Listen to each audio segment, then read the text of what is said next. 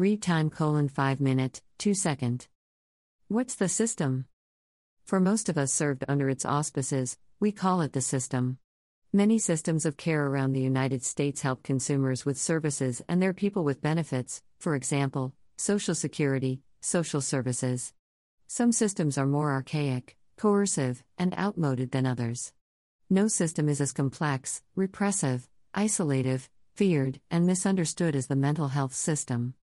My stance I write from the perspective of a clinician and peer advocate who continues to work within the aging and fallen community mental health model. The delinquencies rooted in the mental health system are rooted in a massive failure to provide adequate person centered care. Even fewer opportunities are available to move forward and escape its revolving door. As a mental health provider and peer, I have witnessed various attitudes towards consumers, most not person centered. I define person centered here as holding a stance towards consumers that allies with their recovery and creates a culture and environment of healing. This culture is rich with the voice and choices of the consumer. I have worked at various levels of the mental health system. Working in the community mental health clinic, for example, Article 31, community centers, schools, and conducting home visits providing in home therapy. These experiences have provided me with an opportunity to work with various systems that intersect the mental health system to connect consumers with other services and benefits. Bias, and other systems. Remarkably, the most person centered attitudes I have traversed while working were by both peers and professionals in other systems, for example, DSS and Social Security, schools, and other community organizations. Processing this out was sobering. Our system's so called person centered care is as rife with inequity as it is with racism, bias, and stigma. As S community practitioner and peer, I like to think we have the most advanced person centered perspective.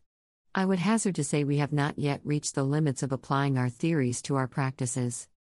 The most egregious flaw I've identified in today's community mental health system is the utterly difficult struggle to leave the system in an improved position without relapsing. This mental health recidivism happens all too often due to not connecting to other services promptly given insurance slash Medicaid or working disabled issues. Conversely, giving up disability status and being left to one's own devices to succeed without support. Two stories have been told a million times by consumers that I know. The story is about navigating the system's forked road. The path of living as working disabled with its many restrictions in insurance coverage and assistance and no system support in which it is all too easy to rebound back into the system. Is anyone shocked people are rebounding into the system? After years of support, suddenly, people carrying a mental health diagnosis improve in their condition and are dropped from services to survive without help and years of conditioning, in some cases, hand holding, and in others, benefits and services. This struggle sets the stage for today's dilemma in mental health how to be transparent, authentic, and accurate for the best interest of the consumer's care, treatment, dignity, and right to the best practice and options for their health and wellness. So, how do peers and professionals handle this complexity? Being a social worker and peer means building empathic connections with clients and colleagues. We know what it's like to be sick. We know what it's like to treat that sickness. Bridging this gap is fundamental in provoking the best possible care available in mental health. We all have our histories, but authentic peers are comfortable with their journey and client's journey in the most intimate and supportive relationship in a system centered around suffering and deep pain. Fundamentally, it's about restoring the human aspect of care in human services. Well, it's about time. But we aren't there yet. To get there, the relationship between peer professionals needs to shift. Recommendations to shift the paradigm. We need supervisors, clinicians, and administrators who understand this duality and nurture its delicate and complex layers. Ultimately, support and openness, holding space, and challenging the fear of the unknown, the gap becomes a bridge to the best possible care in mental health. Where do you draw the line between your history and client's suffering? There is no choice except for people to choose which world they want to be a part of as a mental health professional. Social workers who discredit and places sanctions on uses of self-disclosure or practice mutuality that can create conflict when the peer enters the real world. Be aware some regulations and rules complicate pure equality and freedom of choice.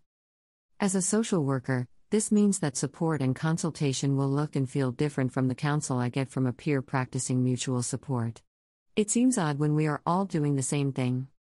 Greater than call it treatment, case management, peer support, we are all looking to resolve the mental health issues of our clients and patients.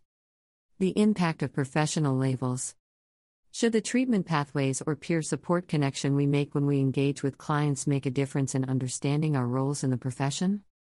Labels will make us realize how we see each other and how we understand our role differently because of stigma and the evolution of the mental health system.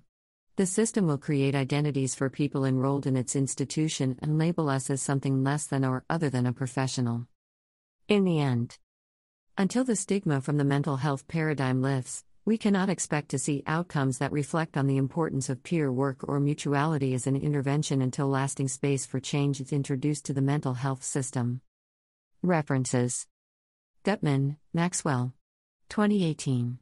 Mental Health Diagnosis, Axioms, Continuum, and Future Directions http colon slash slash doi.org slash 10.5281 slash zenodo.1256934.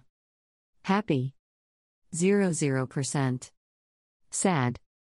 00%. Excited. 00%.